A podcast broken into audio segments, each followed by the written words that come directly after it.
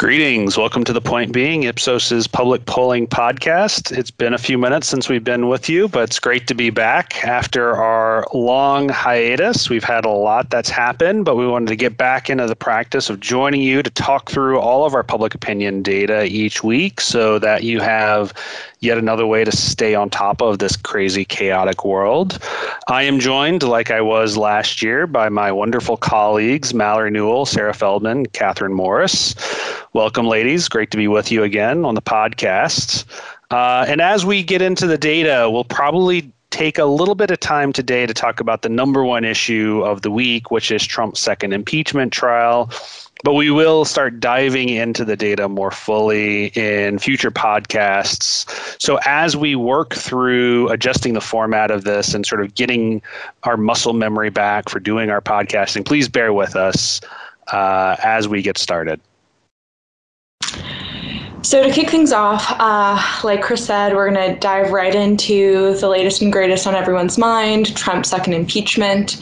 Um, Mallory, what what's the latest on the impeachment front? Um, what are the polls telling us? Thanks, Sarah. Um, that's, you know, that's a great question. We're a couple days into the trial now.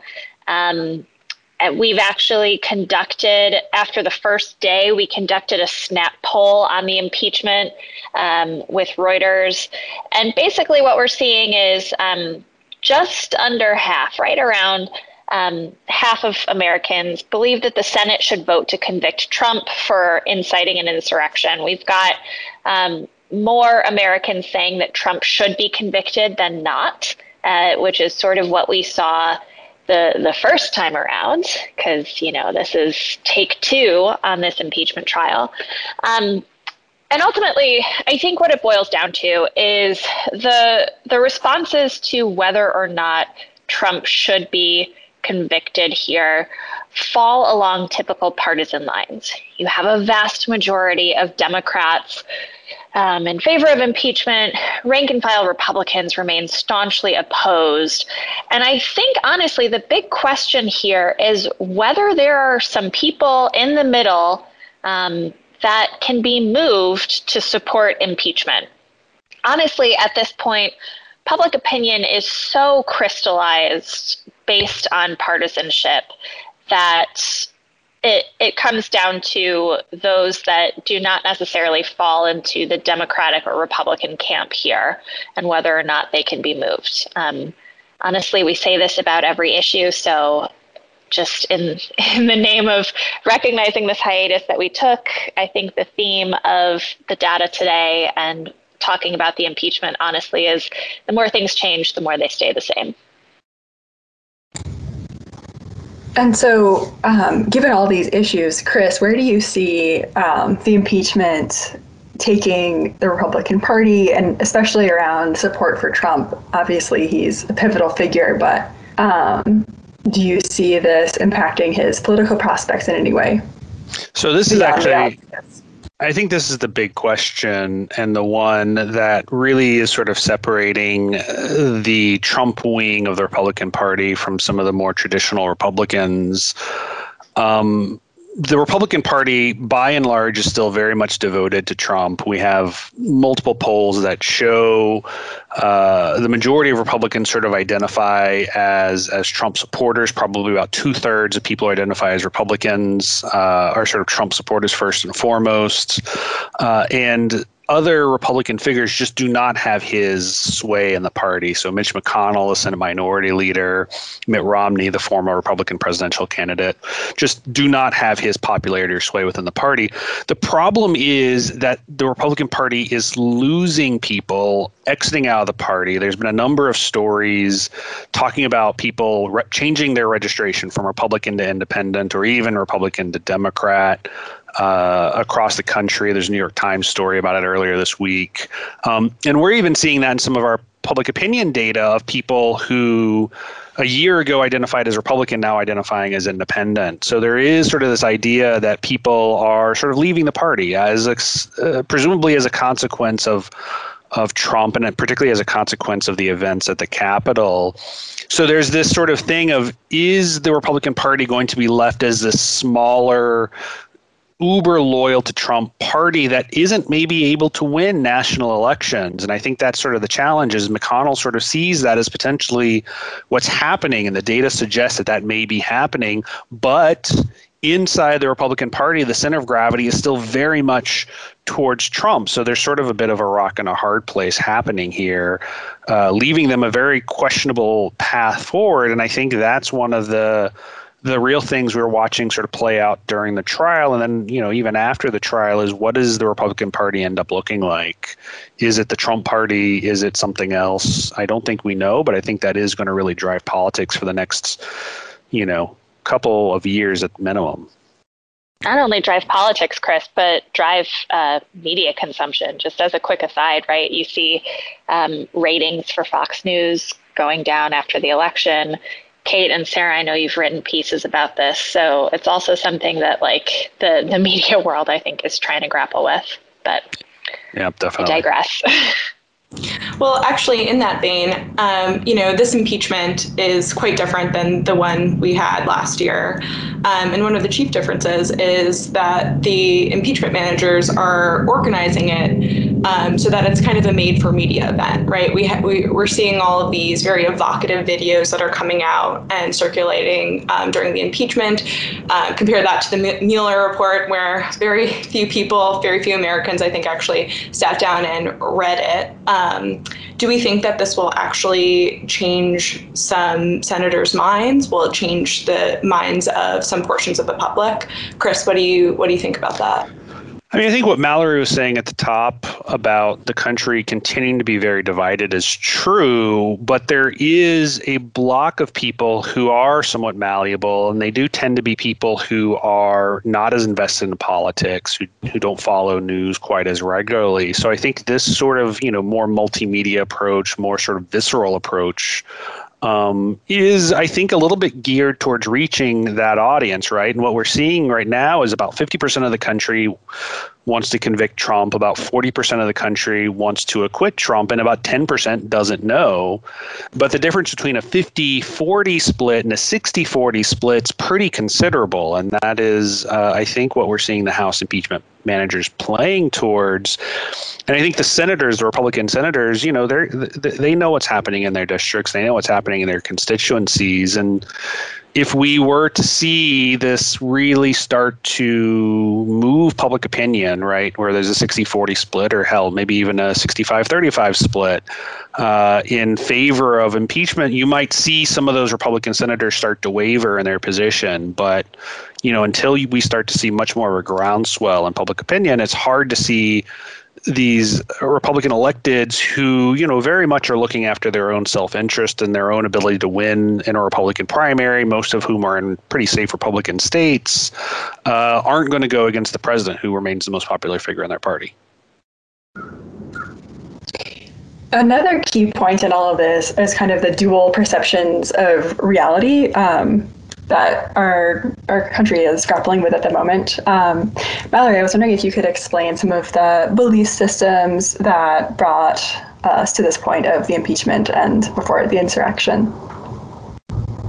Yeah, of course. And and I'm glad that you brought that up, because it's important to sort of place the impeachment and the current point in time in the broader context of sort of where the American public is and has been, right? Like, we we often talk about whether Trump himself, like the rise of Trump, was was a, a symptom or was the like symptom of a greater issue at hand, or was actually the cause of some of these things. And um, I say all of this to point out that, like, the willingness of Americans to accept certain facts and the just really entrenched tribalism and partisanship that we've seen in this country, you know, has really been at the forefront of, of all of our polling in the past couple of years, regardless of what issue we're talking about. So today it's impeachment, you know. Before that, it was the election. Before that, it was it was impeachment number one. I kid. Um, but I think there's um, there's one thing that we did, one poll that we did a few weeks ago that really highlights this well. Um, we did a poll with N P R to kind of dive into misinformation and the spread of and belief in conspiracy theories, um, something that, you know, personally fascinated Chris and I. And um, obviously, um, in this election, we saw a couple of members of Congress get elected that were known for their outspoken viewpoints about QAnon. Um, and so we partnered with our friends at N P R to be like, okay, wh- what do people really believe? And how concerned are they about the spread of, of misinformation? And it's interesting. So first, people are, are very concerned about the spread of misinformation on social media. They are questioning the information they receive and the validity of it. That being said, when you give Americans sort of a, a knowledge test, a, a list of conspiracies, both current and and older, um, and, you know, in a true false way, it, people don't do that great about identifying um, some false information. Um, I think the, the clearest example for me is the fact that about four in ten Americans, two in five, forty percent, uh, believe that there is a deep state working to undermine President Trump. You know, these questions were asked when he was still president. And just the, the willingness to to accept that, that which is a, a core tenet of the QAnon conspiracy theory. Um, and ultimately, your beliefs in some of these conspiracy theories, what we found, really break down. There are even some partisan differences here. What Democrats and what Republicans are willing to accept as fact has evolved to a place that is just fundamentally different.